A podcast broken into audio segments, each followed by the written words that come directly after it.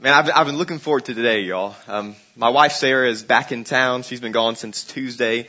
Uh, she was coaching tennis down in Florida, and uh, it's it's funny because I always like am reminded of how how I don't know how to live without without her, like when she's gone. And I don't know if anyone experiences that when your spouse leaves for a while, but uh, I had a really just kind of boring week without Sarah there. I don't really know what to do with myself anymore when she's gone, and so I was talking to Mosby a lot.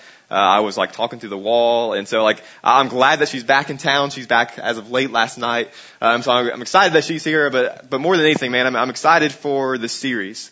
Uh, it's very going to be a very powerful the- series, I think, for y'all.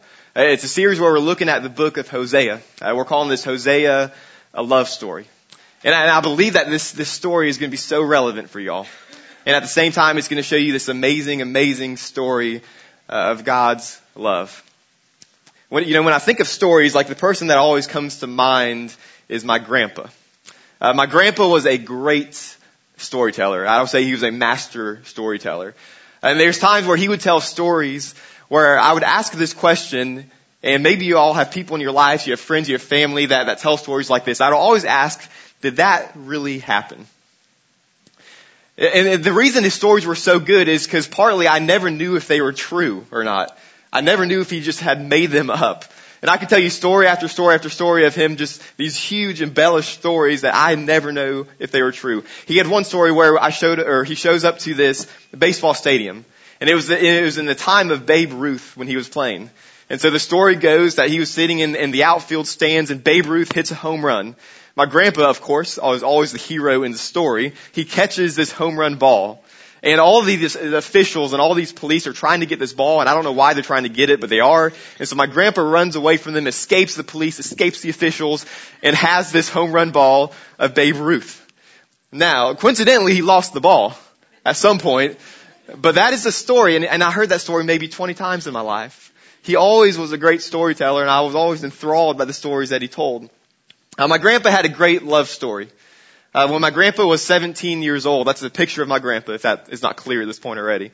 Uh, but when he was 17 years old, uh, he walks uh, into an ice cream parlor. And so he was it was about time for him to graduate. Uh, he was going to enlist in the army.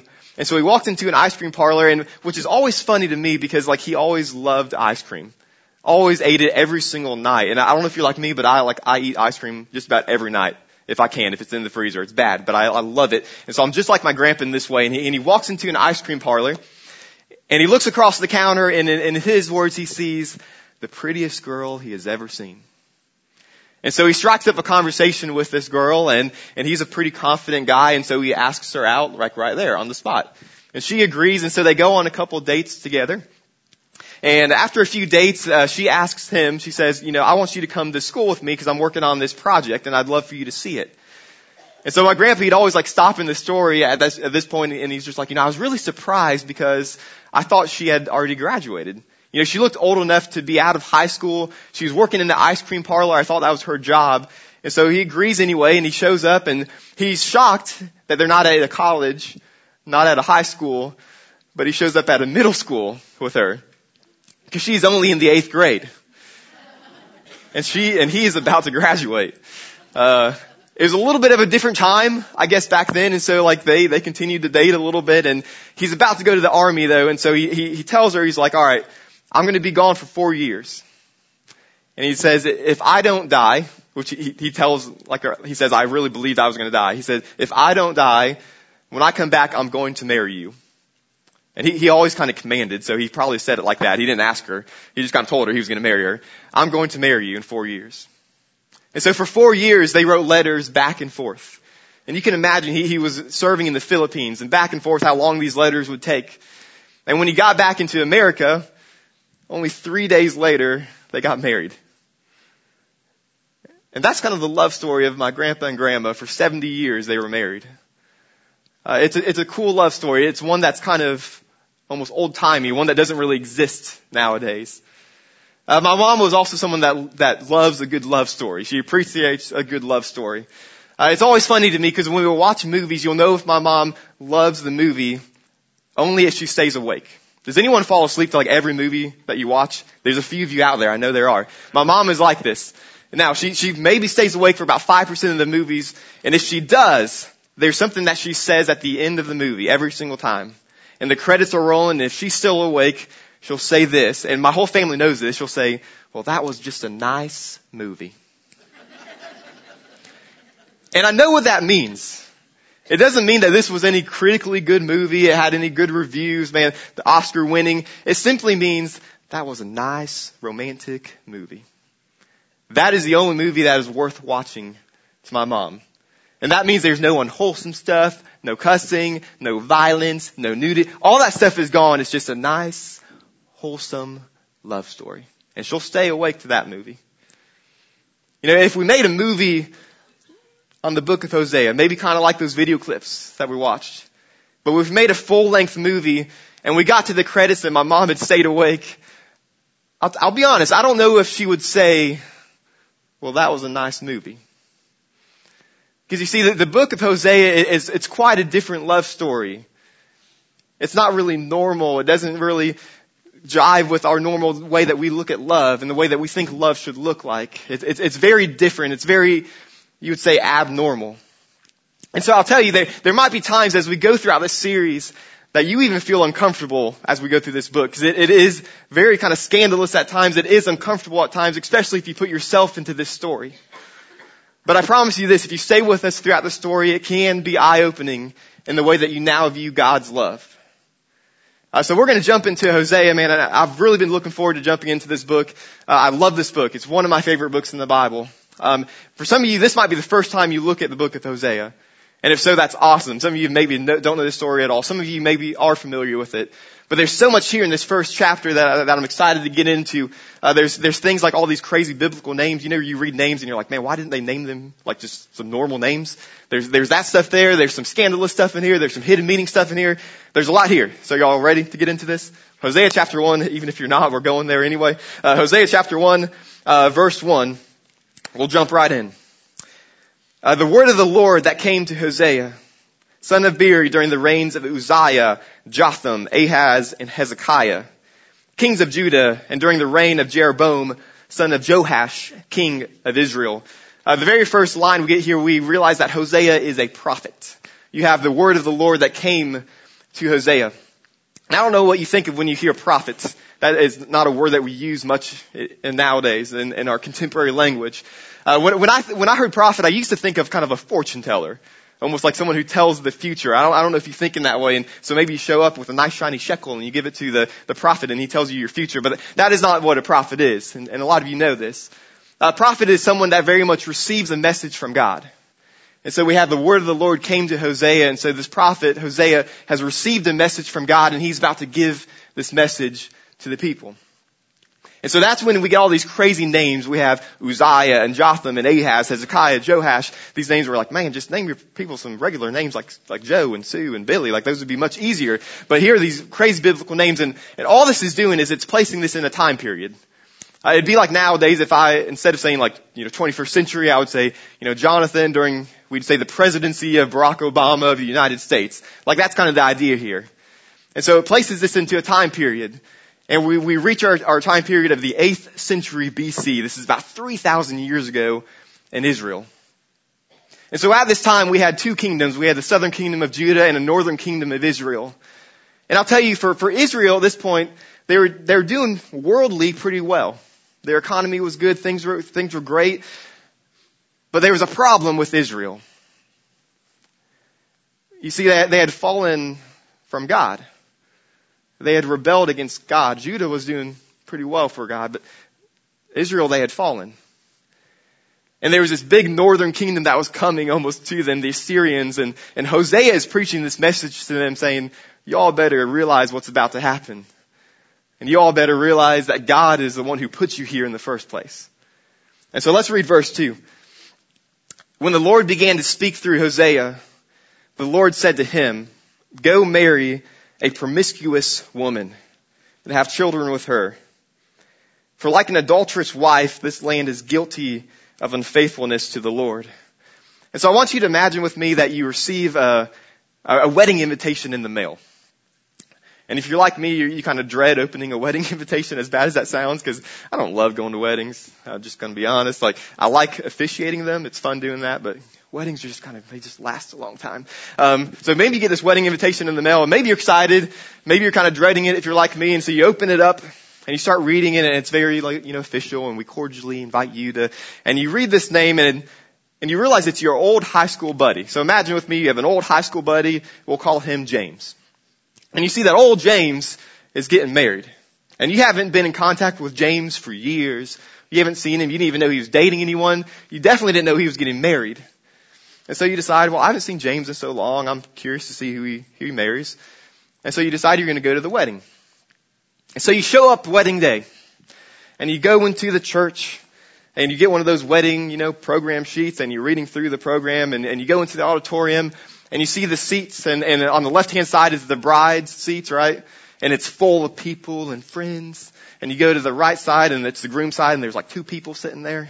There's never anyone in the groom side. And so you go sit down on the groom side and you look up at James and you, you kind of smile at James. You kind of non-verbally reconnect after so many years. And so then the wedding starts. And it's a typical wedding. You know, the bridal party walks down. Uh, you have the ring bearer. You have the flower girl and she's dropping flowers and everything's beautiful. Everything's great. Everything looks fantastic. And then it came to the point where the bride's about to walk down. That's kind of the, the, the, great point in the wedding. And so everyone stands up and, you know, everyone does the same thing. They turn around and, they, and they look towards the door. And, and the song is about to play and you expect the bridal march to play. And instead, this song plays on the loudspeakers.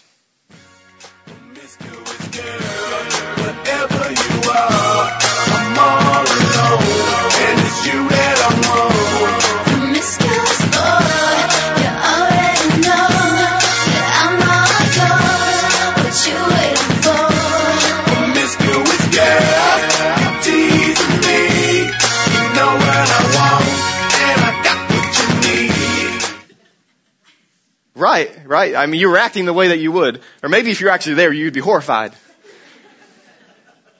And so this song was called Promiscuous. If you didn't catch that, it was about 10 years ago, I think. It seems like it was just yesterday. Man, I feel old. It's just yesterday that the song came out. Um, but this song is about finding a promiscuous girl. And it would be a terrible song to walk to if you're a bride. And so you can imagine people's faces like looking at each other like, oh my gosh, like what, what are you doing? And so maybe you're looking at James and you're like, dude, dude, like who's, who is this girl? Like I don't even know her. Like what's, what's happening? And so the wedding continues maybe, and you're sitting there and you're a little uncomfortable at this point, and so they go to the vows. And maybe they so start in the vows and they're like, you know, and it's the normal stuff. We promise to love each other and to cherish each other and sickness and in health and all of the many adulteries that we'll have. And you're, you're like, wait, what? Wait, what? And so at this point, maybe you're like, if you could, you would pull James down, you know, from the front and be like, you'd shake him and be like, dude, you're about to make the biggest mistake of your life. Why would you marry someone like this? It's clear to everyone from that song, from the vows that what she's gonna do. Why would you do that? And as crazy and as ridiculous as that, that image would be in today's world, that is the image of Hosea. Where God says, Hosea, go marry a promiscuous girl. You see, the Hebrew is even clearer than the English is, and sometimes we lose that. The Hebrew, it's very an extreme word, and this gets a little bit more PG-13, but it says, go marry a prostitute, or even you would say whore. And it says it three times in this verse. Y'all, it was very clear to everyone around who this wife was. Everyone knew what type of woman she was. Hosea knew, God knew, they all knew what type of woman she was. So why would a man marry someone like this? I don't know of any man that would willingly marry someone like this. So maybe there's more to this story that we don't know though. And we're only going to know if we keep on reading. Alright? So Hosea 1, starting now in verse 3. And so we get the name of this woman. So he married Gomer, daughter of Diblaim, and she conceived and bore him a son. And then the Lord said to Hosea, call him Jezreel, because I will soon punish the house of Jehu for the massacre at Jezreel, and I will put an end to the kingdom of Israel. See, in that day I will break Israel's bow in the valley of Jezreel. And you might be saying, what is Jezreel? That's a good question. Jezreel is a palace in Israel. And there was this crazy thing that happened in 2 Kings, and we're going to read a couple verses to where this man named Jehu, you saw him, J-E-H-U, Jehu goes around and he starts killing people. To make a very long story short, he, he kills people and it's like, boom, you're dead, uh, boom, you're dead, boom, you're dead. And so he's killing these people and he becomes king because of all of this. And so he kills the king of Israel. I don't know, stabbing with a sword or spear. He kills the king of Judah and then he kills this royal daughter. And in my mind, when I'm reading this story this week in 2 Kings, I'm thinking, maybe Hosea is really talking about the end of the story where he kills, because it's almost like, yeah, I, okay, I can see the king and this king, but man, the royal daughter, like what did she do? Like she, that's not even for any reason, you just killed her. I mean, so this, and I'll, I'll be honest, this, this story does get a little graphic here, but I need to read these verses so you really understand what Hosea is getting at. And so Jehu, he arrives at the palace of Jezreel and the woman, the daughter, Jezebel, is standing at the top of this palace. And his men, they have gone into the palace and they've gone all the way to the top and they're standing right around her. And this is what happens in Second Kings. He said, that is Jehu said, throw her down. And so they threw her down and some of her blood spattered on the wall and on the horses, which trampled on her. And then he went in and ate and drank and he said, See to that cursed woman and bury her, for she is a king's daughter. But when they went to bury her, they found no more of her than the skull and the feet and the palm of her hands, and it is gross. It is, it is a terrible story. And so that is why Hosea is beginning to preach this message and saying, look at what happened at Jezreel. And yeah, it's weird that he names his kid Jezreel as a reminder of that day, but that is the reminder of look at where it started on this horrible day. A few more kids here in, in verse 6 through 9. Uh, Gomer conceived again and gave birth to a daughter.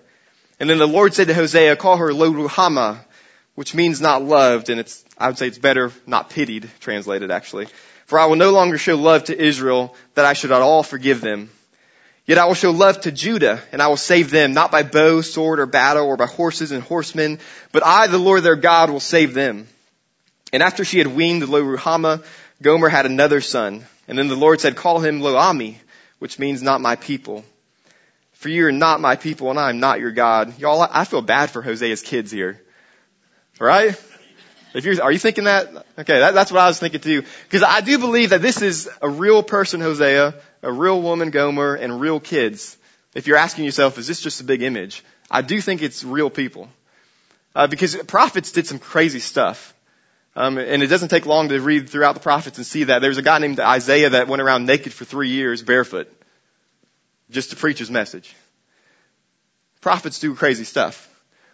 And so yeah, I feel bad for the kids.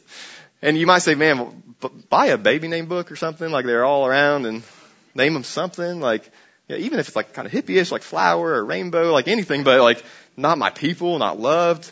Like that's pretty sad. These kids have to carry around these names.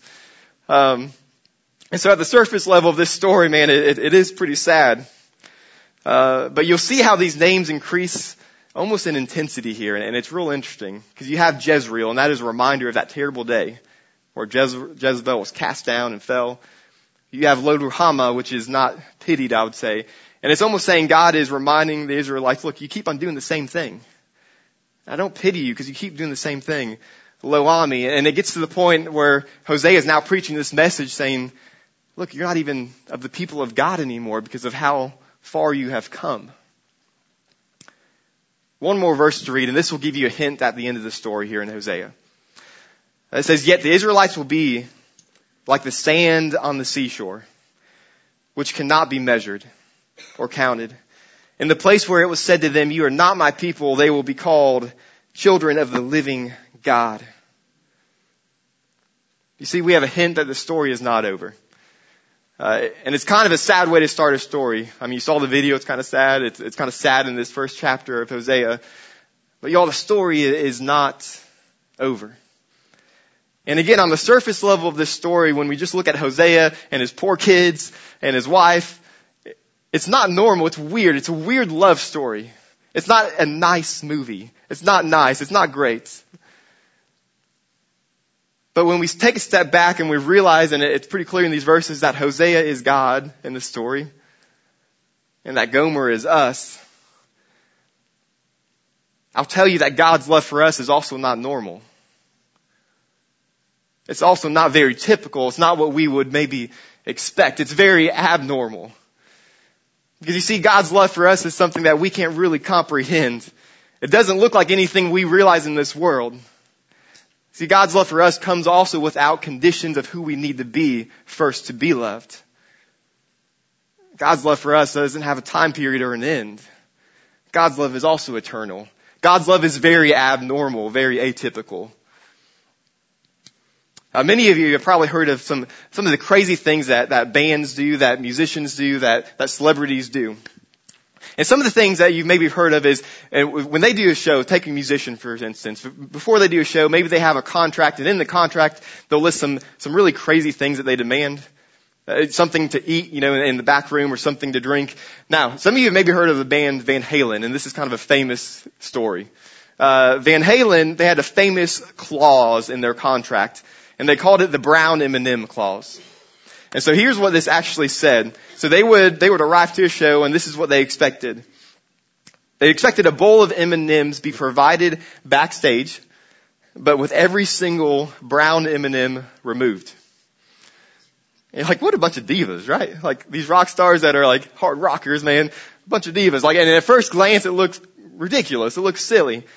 Uh, there, there's a big part of this story too, and David Lee Roth is the, the, the lead singer of this group. And someone interviewed him, and, he's talking about why they put the brown M&M clause in the contract.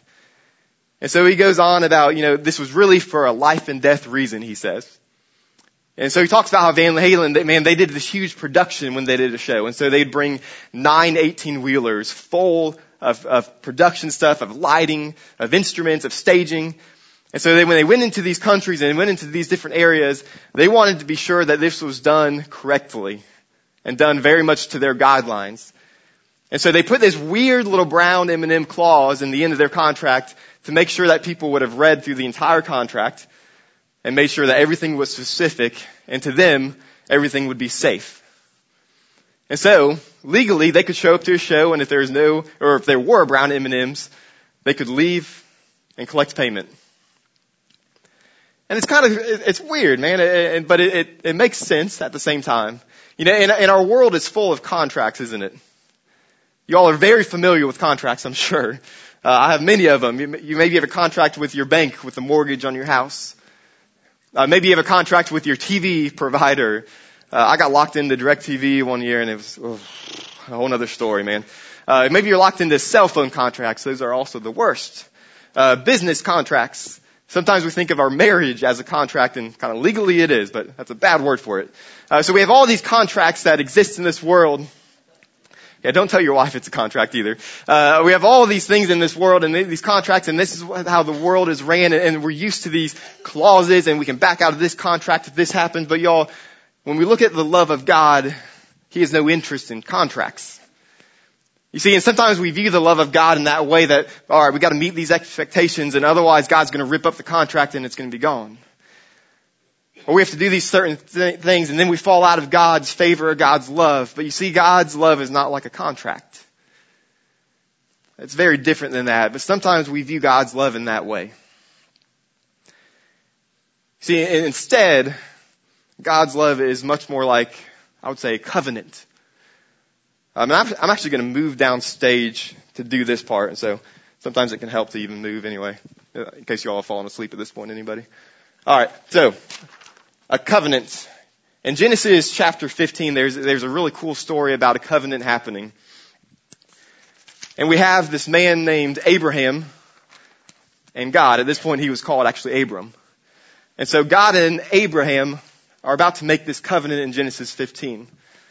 And it's a really cool story because back in the Old Testament when they made a covenant, they would take an animal and actually cut it into two pieces. And they would place one piece kind of over here, we'll say, uh, and one piece over here.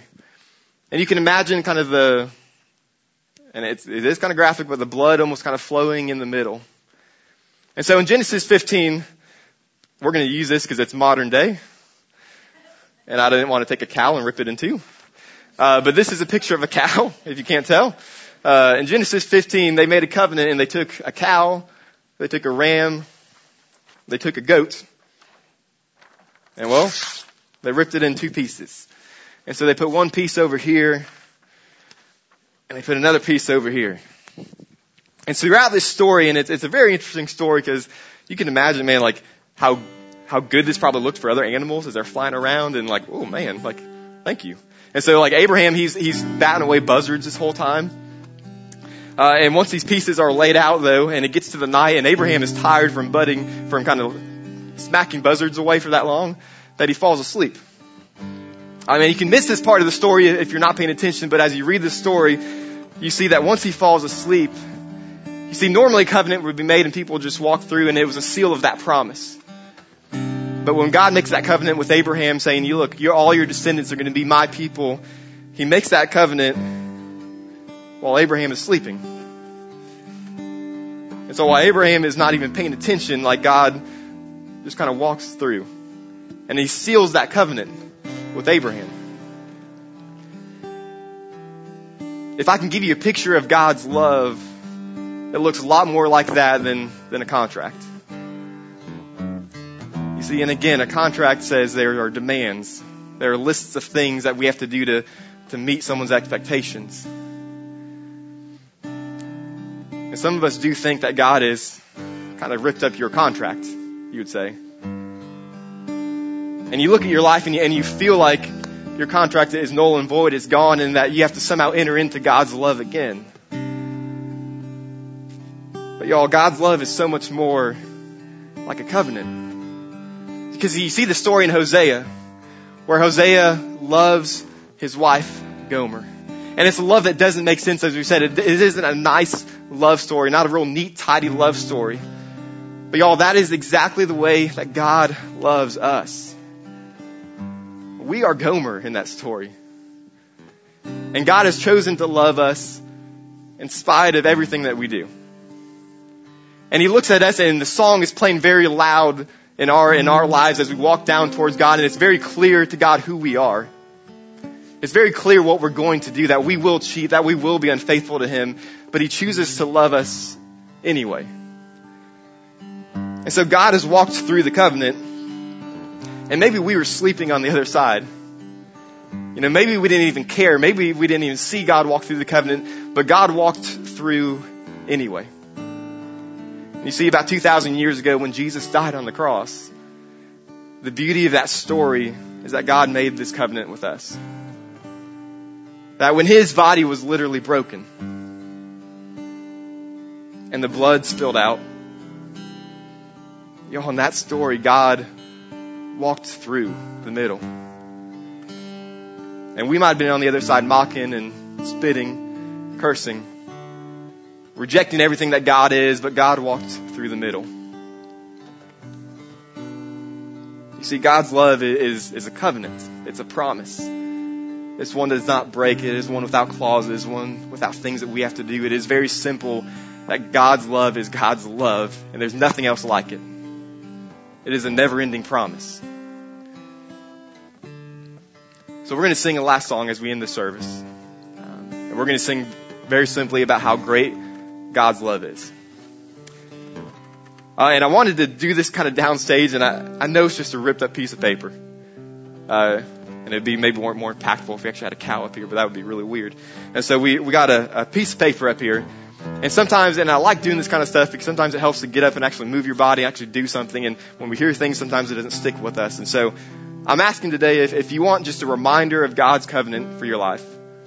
If, if you're sitting there thinking, yeah, I need that reminder that, that God loves me. You know, we tell our preschoolers that. God loves you. But sometimes us as adults, we forget that very simple promise. And so if you're sitting here today and you need that reminder, let me tell you, God loves you.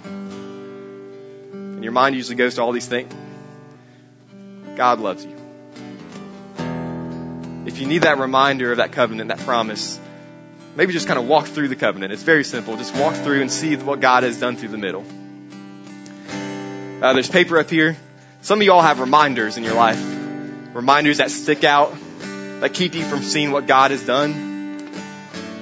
It's like Jezreel, Lo-Ruhamah, Lo-Ammi. It's these reminders in our life that point us to what we did in our past. And if you got those reminders, maybe rip up that reminder, place one on each side before you walk through the covenant. There's pens up here if you want to write something down. I won't read them, I promise.